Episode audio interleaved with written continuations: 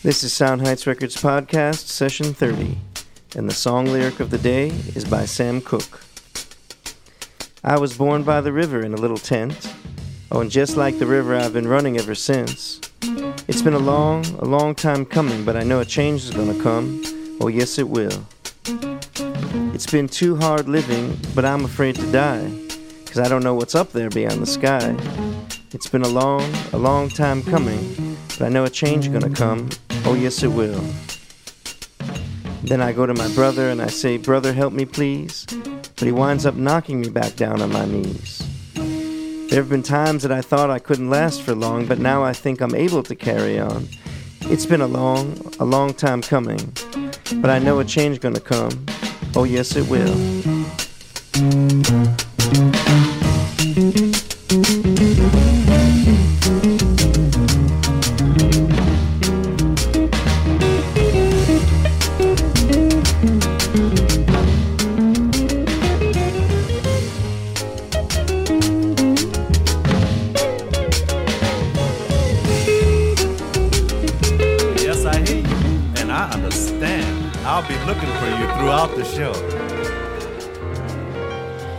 Welcome to the Sound Heights Records Podcast.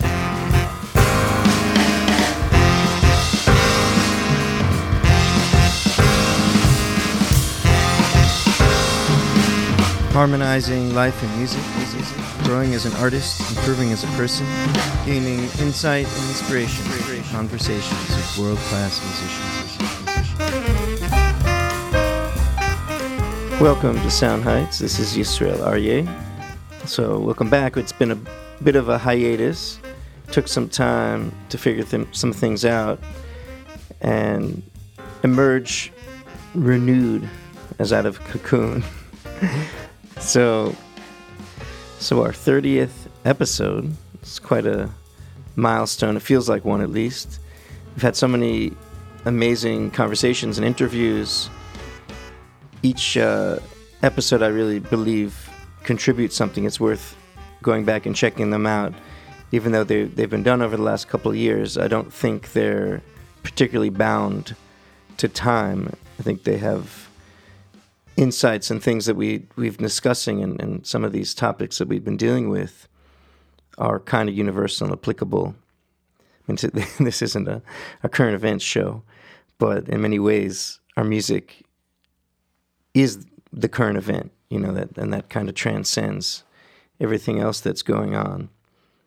So we look forward to doing more interviews. I mean, I kind of maxed out the personal connections of individuals that I was I've been really inspired by and really wanted to talk to. And in the future, there's plenty of people I'd love to talk to, but it seems like that those interviews uh, will be coming out of God willing the stuff that we're working on now, the ideas that we're developing.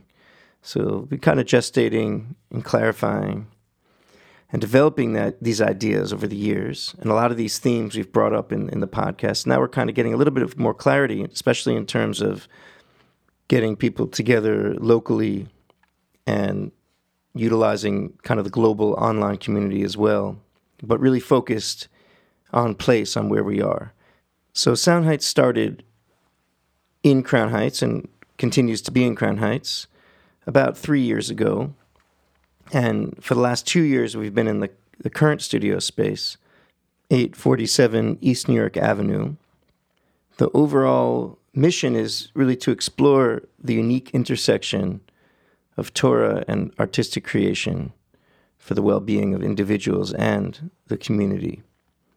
So the gatherings we've started are a big part of that. So the announcements we have two regular gatherings and we'll be having more special events. But first of all, we have a Thursday night meetup. It's it's a kind of an open jam preceded by a half an hour Hasidus and music class. And I'll explain a little bit about what that is, and that's the subject of today's podcast session. So we started our first one this past Thursday. We've been doing informal things like that, but this is kind of really the first time that we've we've really laid it out in a more explicit way. So that's Thursday, the class, half an hour class, and the open jam. Sunday night, and that's at 8.30. And the class um, is being live streamed as well. And hopefully in the future, uh, some of the jam will be shared as well. But so on Sunday night at 8.30 is a songwriting composing group. So the, really the way I'm kind of looking at it is this exploration of music and community through implementing these really deep and many very ancient ideas that are found in the Torah. Many of them may be intuitive to the modern kind of sensitive, open musician who realizes that they're kind of a channel for music and performing is really kind of about getting out of the way, but also about getting one's life structure in place in such a way the relationships and one's own personal characteristics and personal struggles being addressed to the to the degree that one can have a free mind and heart to really be a channel for that music.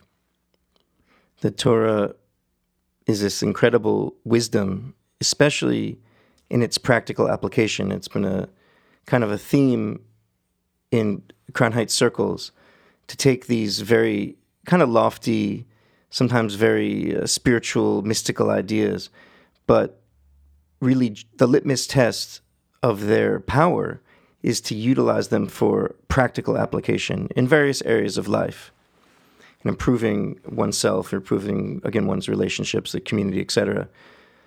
But so our particular interest is applying them to musical creation, musical performance, musical composition, the practice, and of everything else that kind of frames that.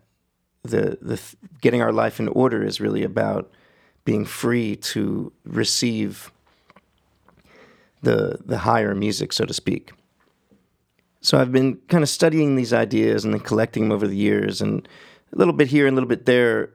And recently, so this this half an hour class we're doing on Thursdays at eight thirty is an attempt to kind of collate these ideas and organize them, hopefully to be able to put them into essay form, book form.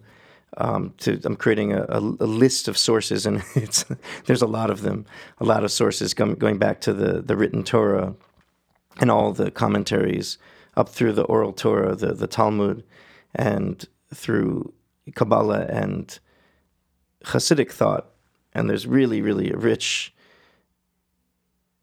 treasure trove of information, of insights that can be really practically applied. So I'm kind of envisioning it as a communal effort in a way. So I'm presenting these classes, but obviously by no means am I the, the greatest expert on, on Torah or on music, frankly. But I do have uh, you know, I've spent a lot of time thinking about these things, and, and I invite people to contribute. So one of the ways that indiv- people can contribute in terms of the ideas is to to share sources. So we're going to set up something on the website. So first of all, making some changes on the website um, that you can go and find the podcast episodes, but also the Hasidus and Music class series, which are also part of the podcast, but have their will have their own section where I'm attaching PDF uh, com- compendiums of sources, and most of these at this point are in the original, are in Hebrew or Aramaic. But as things get translated, I'm working on translations, collecting translations. They can be translated and also written material that can address some of the application of the ideas. So that'll all be on, on soundheightsrecords.com. And over there also, you can find a link to donate and support us financially. This is in addition to our Patreon page, which you can still sign up for, and there's all those unreleased tracks you can get by becoming a patron over there. We're pleased to announce that we have received 501c3 nonprofit tax exempt status.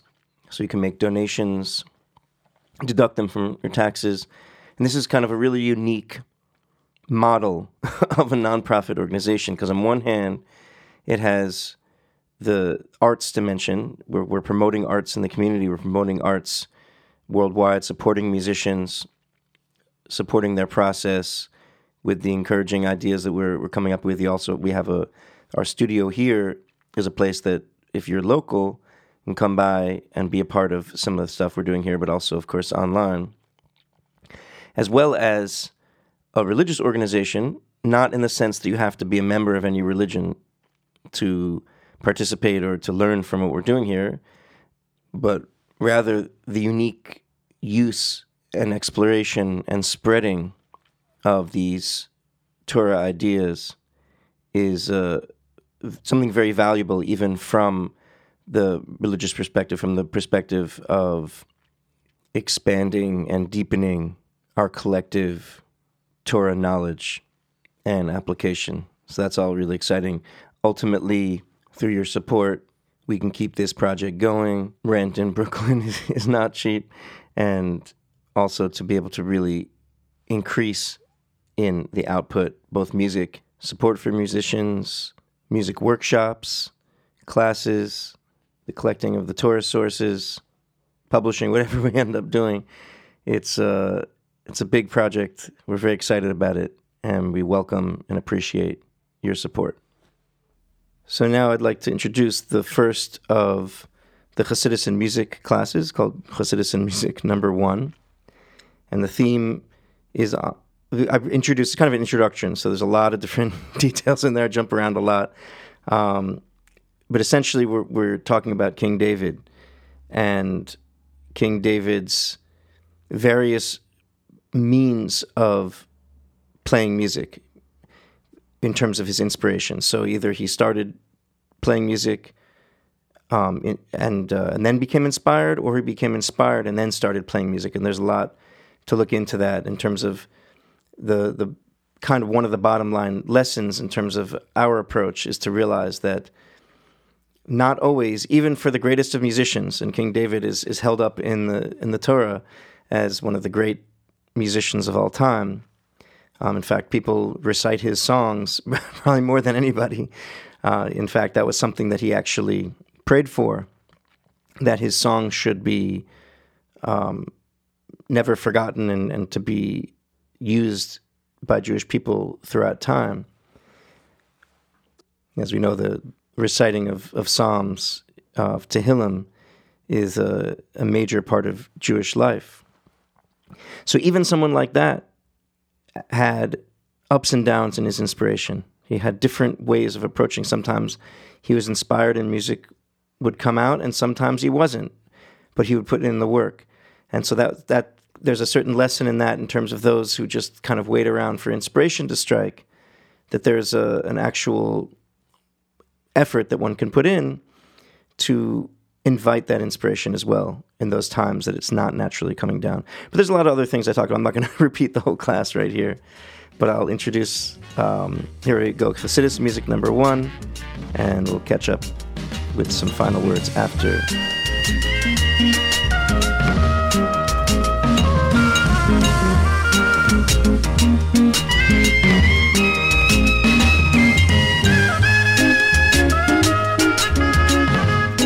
Um, okay, so we're starting this new series of uh, Chassidus music here at Sound Heights. You know, anyone coming in, and we're, we're gonna after we're gonna have a, a jam session. This should hopefully be a Thursday night tradition. But just the idea is to get some of these ideas that um, I've been ruminating about. There's so many amazing sources in Chassidus that. Uh, really are begging to be collated and, and shared, especially with individuals, musicians, people interested in music. And kind of the purpose of this this series, as a continuation of the podcast and going deeper into these ideas, is to kind of gather these ideas and, and share them and organize them a little bit.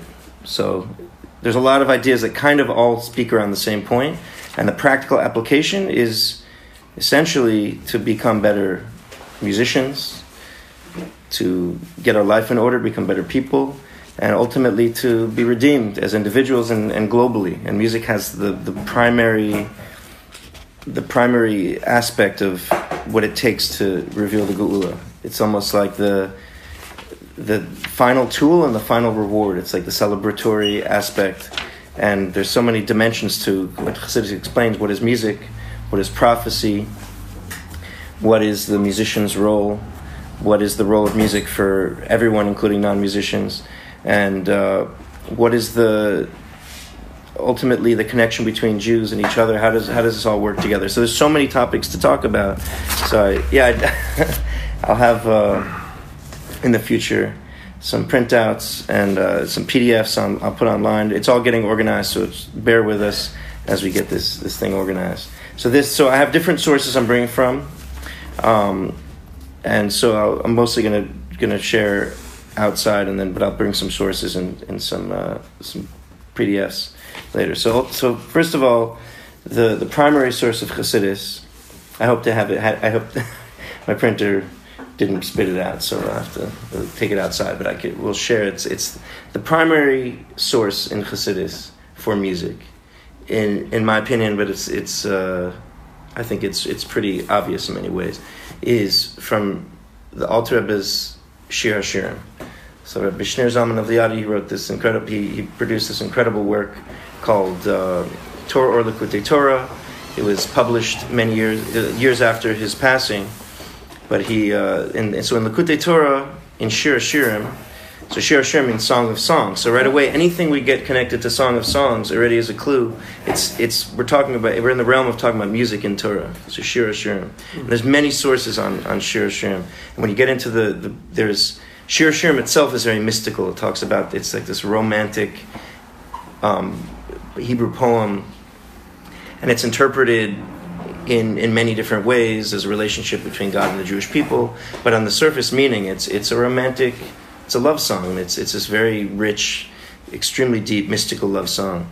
And so when we we dive into Shir Shirim, uh, we we're get we're already getting into the realms of of what music, what Torah has to teach us about music, like right off the bat because the whole thing is under the heading of Shir Shirim, and not just any song, but song of songs. So the Zohar says that the Shir Shirim means the song that includes all songs. And when somebody merits to connect to this song, then they merit to receive Torah. That's it's that which includes Torah, all wisdom, all gevura, all, all koyach, all, all strength and ability, all that it, all that was and all that will be is all included in that song. And it says this with King Solomon, the author of Song of Songs, he he merited to uh, to experience, to, to grasp, to, to share with us this song. So King Solomon is one of the main sources of um, what the nature of song is, and then, and then explanations on Shir Shirim on his other works as well. Um, there's a lot to be said in terms of his wisdom wasn't wasn't was a wisdom that was very, very intimately connected with, with song and with music. And of course, David HaMelech, his father, is known as, as you know, Anim Zmiris Yisrael. He was the sweet singer of Yisrael. And he had incredible. Um, he, had a, uh, he was the progenitor of Shlomo, who was known for his wisdom. And, the, and Shlomo's wisdom, as, as we learned from the Zohar, is connected to, to music. And David's power is also connected to music. His ascendance to the throne was very much connected with music. The, his role of um, his first introduction, or one of his first introductions to, to King Shaul, where he, he where he succeeded, was as a musician, because um, King Shaul had a ruach ra, was like depressed. So it's very interesting that the whole the, the role of music, according to Chassidus, the role of music is to bring simcha to celebrate, to, to praise and, and to elevate, but it's also to remove negative spirit. So, and, and Chassidus really goes into depth, and there's a lot to explore about this, about the different dimensions of music, and how a musician can actually mix together different shades in order for de- depending on the purpose. So, it becomes clear just through experience, but it's this is um, corroborated by Chassidus that music that is addressing, let's say, someone who's depressed, is it, it tends to be a darker music because there's music of, of chedva, there's music of, of, of, joy, there's music of merirus, of bitterness. There's dark shades of dark and light. So the the darker, and, and you can mix them. There's like four basically the four levels of song, according to the the Alter Rebbe is explained in, in length by the by the Mittler Rebbe that there's four levels of song, and one of the there's many different. He goes into many different descriptions of what these four levels are. One of the most practical uh, descriptions of it is that they're essentially different ways of mixing the sweetness and the bitterness, the dark and the light, and that you create. So there's pure sweet, let's say, there's pure bitter, right, and then there's the mixture of the two right? And there's two different ways of mixing it. There's one where it, externally the song is sweet, but internally it's bitter, and the other way it's in, mm. internal it's externally bitter but internally sweet. And so the for I mean it's very that's like you can almost look at an obvious musical example. Um, there are made songs in major keys that are very that are very bit sad, that are very bittersweet, right? And there are songs in minor keys that are very happy right there's a you know there's it's you can really explore the, those colors i mean if you look at for example a major seven chord right? So just without getting music theory obviously here people know that. So you have a major seven chord has like the, the major the difference between a major and minor is three notes and then a, a flatted third right? A, sharp, a lower third. So a major seven if you look at that kind of chord the lower three notes are a major chord and then the upper three notes are a minor chord, right? So, for example, if you look at a piano and you have a C, a, an E, and a G, it's a major chord, right? But the minor chord on top of that is E, G, and B, right? So you basically have a major and minor chord together. So a major seven chord, where that chord is a mixture of, of minor and major, and it, it has the bitter and the sweet dimension to it at the same time.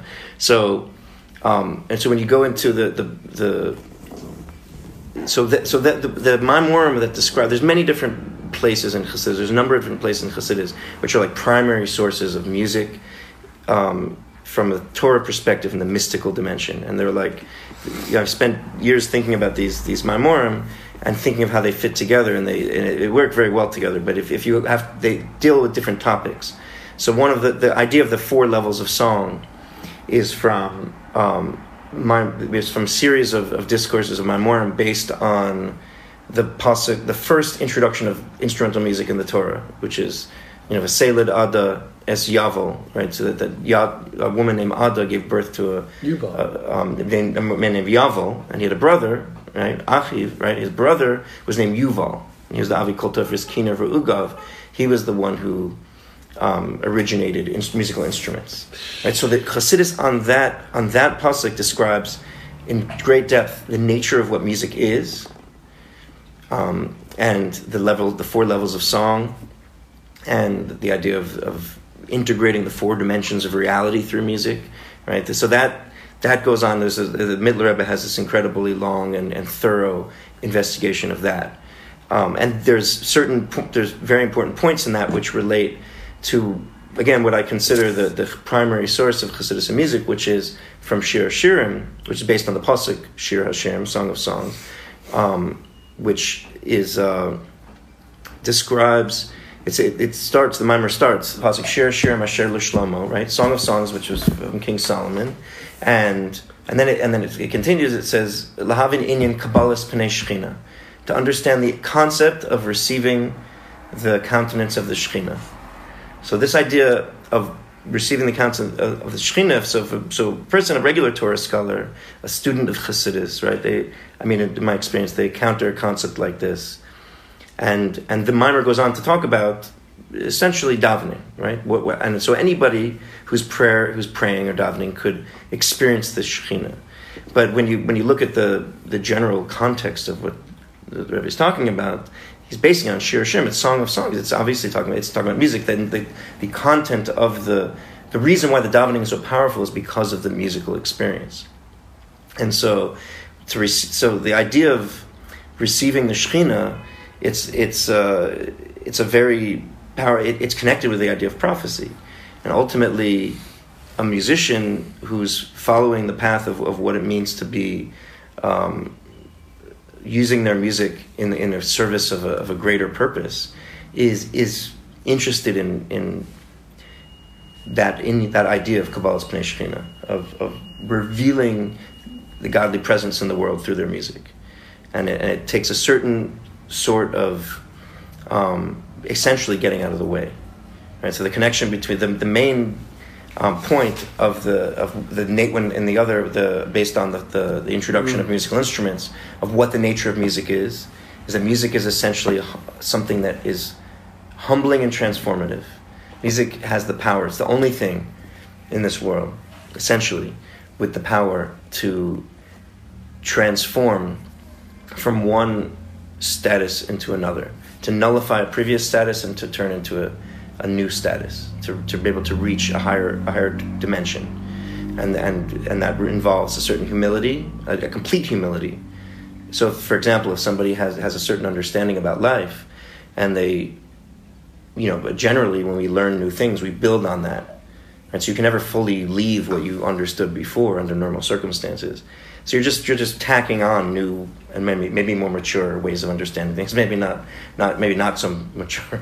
Maybe let worse. You know, as the the um, Rebbe points out that this this applies to you know things that get in the way of spiritual sensitivity in general. That if a person is involved in in uh, over identification with pleasures of this world, they lose their spiritual sensitivity. So even if a person has changed their habits, they still have a memory of that you know, of, of those of those pleasures, and it still gets in the way. And and the antidote to that essentially is what music is and what music represents, which is the transformation from one status to another, to be able to to clean the slate, so to speak, to completely um, disintegrate what one was before. And it's scary. It's it's you know musicians who who operate on a you know high level of musical experience describe you know, it's it's an ego shattering experience in the in the best way. You know, it can also be dangerous too. Obviously, someone who's not because once you shatter your ego, if you don't have an, something else to to carry you, you, one can end up kind of lost and maybe a little bit in, insane. So that's again, I, that's why I think some of the the warnings against the, the, mystical teachings of Torah has been throughout the generations, as well as the and the de-emphasis of music in the Torah world, because it's it is a it represents a certain kind of danger, but at the same time, with the, the contribution of Hasidus, it represents a certain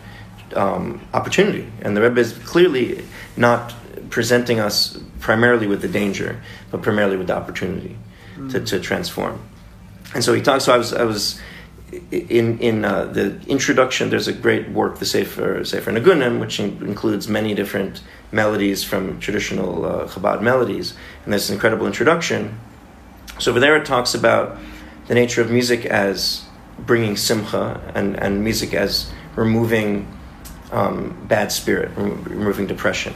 So interestingly, it brings the, the, the simcha is connected with prophecy right? The, the whole idea of that what what's the, the purpose of music from simcha is not just about being like happy and, and you know smiling a lot and, and you know dancing around, but it's it's the goal of music in terms of simcha is have simcha in order to be able to receive prophecy, and that's because one in order to receive prophecy one has to be with simcha. So the and and the mitzvah of music is comes with the, the kavana to reveal Hashem in the world, but it requires simcha. So the the pasuk, the famous pasuk, when when Elisha was, uh, it says kanagin hamanagin, right? There's a pasuk that says that, that um, he brought for he called for a musician, right? And kanagin hamanagin, and the, and the musician started to play, and then the music, and then he was able to prophesy. And the, the commentaries say that Elisha it, it, needed to be besimcha. He needed the, the, only. It's part of the in, in the Gemara in Pesachim, um, in Kufyud Zayin Amud Aleph. It says that that uh, this whole list of qualities that a person needs it that a person needs to receive um, prophecy. Right. It, it says it, it, doesn't come. Like the, the Holy Spirit doesn't come in a person is, is sad, when a person is is feeling um, is lazy, right? When a person is, uh, it says when a person is laugh, laughing, which means that they're, they're essentially distracted with laughter, the commentaries explain, because um, that kind of laughter is not simcha. When a person is kalas rosh, when a person is, is like not taking things seriously, when a person is um, in Devar Batelim, when a person is speaking, but only through Simcha of Mitzvah. Right? So the, so the Simcha, and then, and then, then it brings the Pasuk, right? Nagin, bring me, bring me a, a musician, and then they play, and then the Spirit of Hashem will, will rest upon, upon the prophet. So the, the um, in that, the commentaries also explain that Elisha, the reason why he needed a musician was because he was upset. That's what they say. He was angry. He, he had had gotten angry at Uram, the, the the, the wicked, evil king who had followed in the ways of Yeravam ben Nevat, and so he had gotten angry at him. So he was like blocked from prophecy. So he needed that simcha, right? So the the, the way to so the Alter explains in the Maimer Shir Shirim that essentially the goal to the Kabbalas Pnei Shechina to be able to receive the Shechina is to, it requires certain. It, it, it, so there's two ways of, of approaching the experience of revealing the the what's like considered what he describes as the song from above. So essentially, we get out of the way. The Shekhinah is he describes as the song, as this great song, and all we have to do is get out of the way. We have this animal soul that can get in the way, but the animal soul is also our audience. So we push him out of the way and he, he listens, and he through that he becomes refined by the song that's coming down. And so ultimately, the more we appreciate about that experience, it's, it's mostly about the preparation. But there's two ways it can happen. It can happen spontaneously when a person is spontaneously inspired and he doesn't need any particular preparation. And, he, and that person just, and sometimes we feel that sometimes we're just in a mood. We're in a mood to play. We're in a mood to, to you know, we're, we're in, you know, the, to listen to music, to really be moved by music. And sometimes we're not. So it's interesting that the, the Maimer talks about these two states and, and what to do about them. And what's, what's amazing is that Gemara, that same Gemara in Pesachim, that talks about the, the nature of Simcha being a preparation for prophecy connected with music, it also talks about, it also mentions the two experiences David HaMelech had with experiencing um, the flow of music. And we find that from Tehillim, right? It says, David Mizmor, some of the, the Kapit Lachatillams are David Mizmor. To David is the song. And in other chapters that say Mizmor David, right? Song to David. Hmm. Right, so the Gemara explains, right? The David Mizmor, it says first was that he started to uh, was he that the Shekhinah dwelt, rested upon him, right? And then he played, right? David, like just the Shekhinah descended, Mizmor, right? So, um, and then so so and then it, the, the, verse is the other way. So it says Mizmor David. So first he he started he started singing, and then the Shechina came on him. Brachachach Shechina, and then Shechina came. Right. So that so the the so the Gemara is describing this experience what he had that he that he first that sometimes he became inspired first, and then he played, right, and then the other and that's Le David Mizmor, and other times he was. In, uh, played, he wasn't inspired, but he started to work at it. He mm-hmm. played, and then the Shekhinah was revealed, right to him, and then right. So that's the Gemara. So interesting. So the in so in the Zohar, it says the exact opposite thing. It seems right. So it's the Zohar. It's it's Parshas Noach. Um, that's Samech Zayin Amud Aleph. So it says that um, it says David Mizmor is that first he played, and then Shar Salav Kudsha. Then the Holy Spirit descended upon him. Exact opposite. And it says Mizmor David it says first he got the the, the Ruach Hakodesh, the Holy Spirit, Holy Inspiration, and then he played. Exact opposite. Right. So there's so in the so I, I was introduced to this contradiction that this in in this introduction to Sefer Nigunim. Um, so and then in the footnote, so so there's there's different opinions about who may have written it. Nobody signed it, but I'm based on on this and this. Uh, thing I printed out, it's clear, it's it's more clear to me that the, that I think the Rebbe was involved in preparing it, because the footnote refers to this contradiction and refers to a possible resolution, which I later found in, in refer, refer, referred to in the rebbe's Sicha. But in, in the footnote there, it refers to a resolution by a, a rabbi named Menachem Azaria Mifano. He was from Fano, Italy. He was, a Kabbalist. He was apparently a student of, of the Ramak, or Moshe Cordovero he was involved in publishing. Like he was, he was, he passed away in in uh, Mantua, Italy, and he was apparently he was involved in publishing a lot of kabbalistic seforim. He not just Kabbalah, Kabbalah he published the um, Rabbi Yosef Karo's Kesef Mishnah, his commentary on Rambam. He was he also um, published Pardes Ramon, Ramonim from the Ramak. Like he was, but he had his own sefer, which he had no, he written a number of, of works. One of which he's he he resolves contradictions between um, Gemara, between the Chazal, the the Nigla or, or you know, Gemara and, and Mishnah. I mean, Midrash and Zohar, right, and Kabbalah. So the, there's many, there's numerous contradictions, and he shows the path of resolution. So the Rebbe, then later I found just recently, just a, you know, less than half an hour ago, I discovered that the Rebbe had a Sicha on it as well. The same question, the same contradiction, um, which we'll get to get to in a moment. But Rebbe Menachem um, Azari Mifano, he resolves it, saying there not there's no contra- no contradiction, obviously. That it's talking about actually, a, a, and you look carefully at the wording. The the Gemara says Shar Salav Shechina, that your Shechina descended upon him, and the um, the Zohar says Shar Salav Ruach uh, the the, the. So then you, it gets into a question: What's the difference between the Shechina and the Ruach Hakodesh? But essentially, he explains that when it says LeDavid Mizmor, so the Gemara says LeDavid Mizmor, right? The Shechina came first. First was him inspired, and then came the song Mizmor right? So what Mifano um, says that David Mizmor, being the Shechina came first, means that he had a great degree of of calm and preparation in in thinking deeply into his purpose and why he's playing to reveal the Shekhinah to, to, to create a you know to do a mitzvah of of bringing down the godly presence.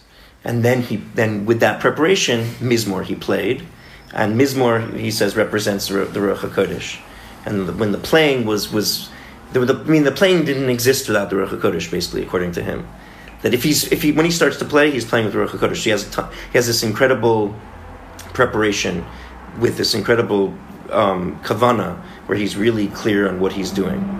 So then when it says mizmor David Mizmor again is Ruach HaKodesh. Ruach HaKodesh came spontaneously. And it said that he was actually, that's, that seems to be like a luckier situation where he's, he's naturally inspired. And then, but then, according to him, then it's Mizmor David, then the Shekhinah comes after. Meaning, he has Ruach HaKodesh first, and, and he says that he's not, he didn't put in preparation. In fact, he felt a little guilty about it felt guilty about the fact he didn't put in preparation because he wasn't properly prepared with the proper kavanas of the music. It just took him over and he got involved. And, and then he was in that state, he was able to focus his his uh, kavana, he was able to, to um, get his goal clear that to bring down the Shekhinah, to, to reveal, meaning he was started to play, you know, play for the correct purpose, the purpose of the mitzvah. It just took him over, and it, without any particular direction, right? So then, then so that's enough. so that he explains those those two things. So that, which which already says a lot, and there's a lot that could be explained about that. But then then I found this source from the Rebbe who, discusses the same contradiction, and obviously explains it a, a slightly different way, but um, sweetens it and a little more clear. When he basically talks about the general difference between Gemara and, and Kabbalah, right? So and Gemara and the Zohar. So the Gemara is expressing things in external dimensions, more more external dimensions, and the, and the, the Kabbalah is expressing things in more inner dimensions. So when it when it says so, and he discusses the difference between Shechina and Ruach Hakodesh. So he said, Rebbe says that the Ruach Hakodesh is, is higher than Shechina. Shechina is is so to speak the, the bottom of the godly presence that dwells in the world. Kodesh means removed. So Kodesh is actually a connection to the highest aspect of of Hashem. So Oh, but bottom line is, is, like, is like this ultimately that Ruach HaKodesh practically is, is very personal. Ruach HaKodesh doesn't exist without a human being, it doesn't exist without a person. Shechina can dwell in, in a building, right? The Beis Hamikdash had the Shechina dwelling in it, right? The, the Mishkan in the desert had the Shechina. The Shechina is something that exists independent, so to speak, of an individual, right? So ultimately, what does this mean for us? You know, as as uh, musicians, as Jews, you know, just trying to prove ourselves and, and to ultimately bring joy and healing into our lives and into and, and redemption into our lives and into the world. Is that ultimately that we have to appreciate that that, that you know there are naturally two states that we vacillate between. And in some ways, we don't. Even David HaMelech didn't have control. even though you know, you think David HaMelech would be this like super, super musician, you know, spiritual musician who'd always be prepared, who'd always, you know, who'd always be in the flow. And clearly, it wasn't the case. He had two different states. And so, what happens a lot, I think, with with a person's musical musical journey, um, that one kind of gets taken aback by they're, they're not totally clear on the difference meaning when it kind of surprises them when a person gets inspired or when a person is not inspired and for most for most people when they're not inspired right that the music just doesn't happen right? usually right? It usually happens when and, then that's and then there are then there are those who will put in effort and preparation to to be ready for the next time it gets they get inspired. That's that's putting effort into the craft etc so ultimately the the the way that we can, um, you know, it's so it's clearly from some according to Menachem Lefano that the, the state where, where there's preparation put in, meaning the state of lack of inspiration, is actually um, more cherished. David cherished it more than when he was inspired. When he was inspired, he actually felt a little guilty about it. He said, he said he had to get to atone atone for the fact that he didn't put so much work into into the um, the experience, into the into the music, into the preparation. So normally, so the, so the actual the opposite that we cherish this idea that that the craft itself is is creating a, a vessel, and that we have time to really think about what what our goal our goal is and how and then there and then there are times when it, things happen spontaneously that obviously if a person has been has been working through lack of inspiration that they'll be much more prepared for for inspiration. So you know, it says that by Simchas Beis Hashoeva, there mentions that they, they drew Ruach Hakodesh from from Simchas Beis Hashoeva. So that's this is great Simcha of the mitzvah. So just a little. That was hopefully um, some. You know, there's a lot of ideas flying around. But ultimately, that, that should you know play. To, and get out of the way. And, and one of the, the most important points I want to bring out that the Alter Rebbe brings right at the beginning of, of his mimer is one of the most important things to get out of the way in order to let the Shekhinah flow is is uh, having negative opinions of other Jews, um, no matter who they are. Right? And this could also be extended negative opinions of, of, of, people in general, meaning holding grudges. Right? It says that ev- that every single individual is included within you. So if a person is is has and holds a negative opinion of someone, even on on a some superficial thing, they're essentially cutting themselves off from a piece of themselves. And the Shekhinah is our collective self revealed within us. So the more we can cultivate that that attitude towards others, right, the more that we can um, be a vessel for that music. And so it's, it's just the, the uh, you know, Reb Zusha was known for his, uh, his Ahavas Yisrael, and he was known for his his love of, of of his fellow and also of his humility and also his great poverty. So he was great, but he was a great holy person, and he was uh, he was very poor and he couldn't he didn't have very much to eat, right? And he said that you know, don't feel sorry for me. You know, I'm I depend on on Hashem. I depend on God, and God takes care of me. I have nothing to worry about. You know, I feel bad for my wife and kids because they have to depend on me, and I'm not I'm not a very good provider. But he, but one day somebody gave him 50 rubles, which is like enough to feed his family for a long time. And uh, so he was, whatever, he was very careless with the money. They said, put the money, be careful with it. Someone, you know, we're in a, a public place here, people coming in and out, and, and in this uh, synagogue, so somebody might take it. He said, okay, so he put it in the chumash next to the pasuk that said, lo signov, don't steal. Right, so he said, now, now it's going to be safe because somebody will open it up If they're thinking of stealing it, they'll say, don't steal, they won't steal it. So he went out and he came back and half the money was gone. they took 25 rubles they left and they had put it, it had put next to the pasuk v'ahavta l'reacha kamocha. You know, love, love your fellows yourself. So he said, ah, so listen, look at me. I was so worried about people stealing. I to, this person is, is, is, thinking about other Jews and they're sharing it with me. Right? They're, they're, so, um, so we, now we can we can jam a little bit here. Appreciate it. So hopefully this is the beginning. I hope to, to continue these and develop develop these ideas and interested in feedback, etc. So, yeah. Can I ask a question? On yeah, yeah. I, I was I was with those, but how come we don't know what any of the songs, or these ancient songs, actually sounded like? Like you would think that we might have some sort of recollection of wow, this song was this this tune is from Dublin Right, like like we do like we do with the Torah itself. We have a great memory of the written Torah and the traditions are kept so carefully, right? right. But the music itself is not right. I thought about that. It's, obvious, obvious it's a good question. What? What's the? And it's and it ties in so deeply to what you always talk about. What's that? That we're now in the Mashiach, so we think so. Since basically the times of Baal Shem Tov, yeah even though there are very much like lingering, um,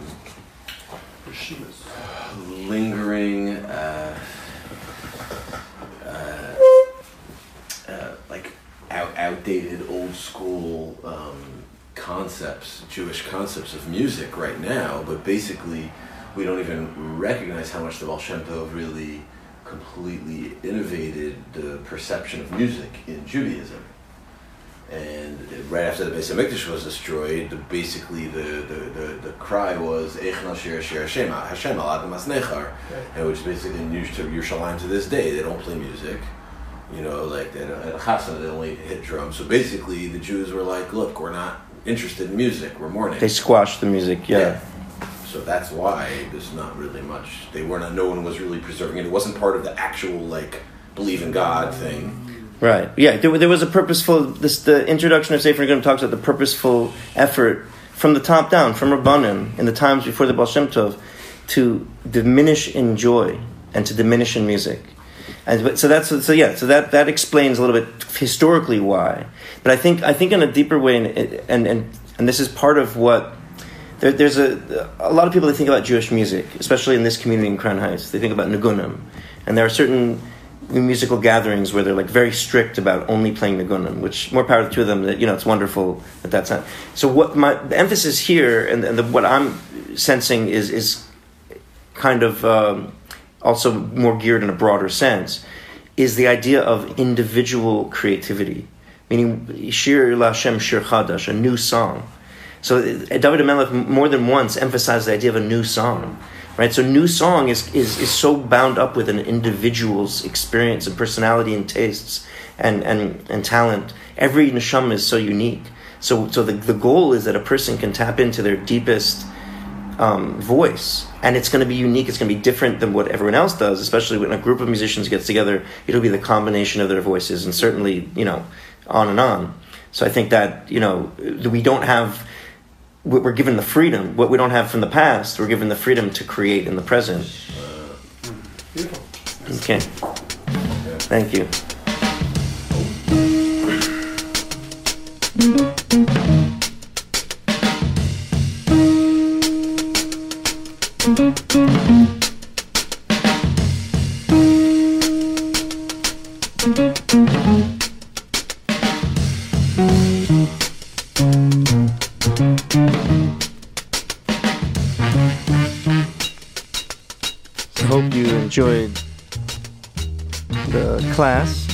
Uh, hopefully, it's the first of many. Um, there's some, you know, just amazing ideas that we're gathering from the Torah and the inspiration to the desire, the passion to want to play music, and the passion to connect to the essence of who we are as human beings through the Torah and through our connections with each other so it's uh, hope it's uh, as somewhat as exciting to you all as, as it is to me, and uh, you know the people who've been involved over here.